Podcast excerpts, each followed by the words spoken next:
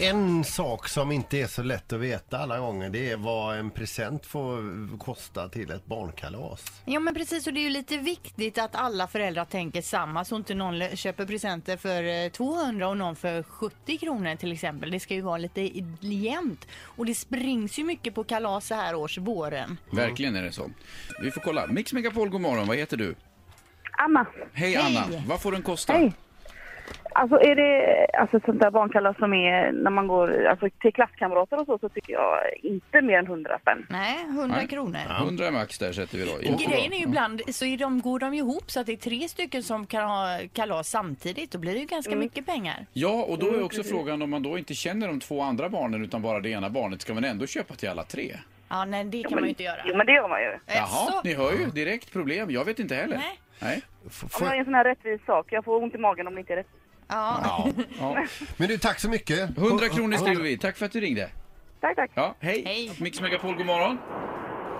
Hejsan, Joakim heter jag. Vad säger du för siffra, Joakim? Eh, jag säger eh, 50 kronor för sådana som är ja, random barnkalas och eh, 100 kronor till de som är lite mer bästa kompisar som man säger. Och sen de som är absolut bästa kompisar kan vara 150 kronor. ja. Okej, men- och då kan ju också det födelsedagsbarnet känna så här att till nästa år ska jag försöka uppgradera mig. kompiskretsen. Ja, här. och- Men du säger ändå ett spann mellan 50 och 150 så vi sätter dig på 100 också för att lätt kunna få ett, eh, en bra siffra här. Ja, men det tycker jag absolut ni ska göra. Toppen. Tack. Ja, Hej. ha det bra. Tack, detsamma. Hej, hej. Än så länge lutar det åt 100 kronor. Mm. Mix Megapol, god morgon. God morgon. Hej, vad, vad lägger du dig i pengar? Vad är okej?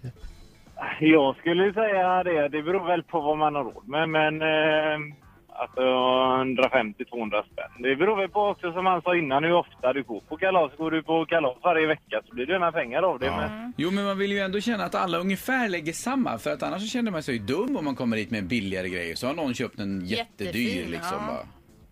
ja, nej, men jag hade nog, eh, jag hade nog kunnat tänka lägga en 200 i alla fall. Det, är 200. två, Ja, sätter vi 200. dig. Ja. det finns ju du eh, resten då. Till dig. Ja. Nej, men man tänker ju Perfekt. problematiken att liksom någon kommer in med en jättefin eh, eh, present till exempel ett Fabergé-ägg Ja. Ja, Vill men de vad gärna roligt. ha för 10 också. miljoner. Ja, Ja, det tack, händer. för, tack för din hjälp. Tackar, tackar. Hej, Hej. hej. Vi har, behöver en siffra till. Ja, där. det Visst är var, det så? räknar du ut ett snitt där Sandra? Mix Vad får en Megapol. barnkalaspresent eh, kosta? Det är det vi kollar idag. Precis, vi behöver den sista siffran. Vad heter du? Hallå, Ylva heter jag. Hej Ylva, vad säger du för summa? Hej. Eh, ja, 100 kronor. Ja, 100 det är där omkring jag brukar också. Så tänker jag så här upp till 120 ungefär då Ja, beroende men- på vad man hittar. Men jag kan ju tänka så här också att de tittar ju inte ens i påsen. Det är ju bara tack så du hej! Mm, och så nästa present. Ja, det är nog mest för, alltså, när man står och eh, öppnar paket också så kan det mest vara föräldrarna som står och, och nästan, ja, eh, tycker det är lite nervöst, eller hur? Bara, hur ska min present mottas? Är den accepterad, godkänd? Men, Nej men 100, max 120, det är så får det vara bra. men vi har ett snitt i alla fall och det är 110 kronor. Ja, men 110 110, då present, ja. säger vi det. Då köper vi för 110 kronor när vi går på barnkalas här. Nu är det bestämt Ylva, okej? Nu är det bestämt, jag ska köpa idag för vi ska på fredag så det blir perfekt. Ja, det ser jag. Tack, hej då! Hej. Ett poddtips från Podplay. I fallen jag aldrig glömmer djupdyker Hasse Aro i arbetet bakom några av Sveriges mest uppseendeväckande brottsutredningar. Går vi in med hemlig telefonavlyssning och, och då upplever vi att vi får en total förändring av hans beteende. Vad är det som händer nu? Vem är det som läcker? Och så säger han att jag är kriminell, jag har varit kriminell i hela mitt liv men att mörda ett barn, där går min gräns.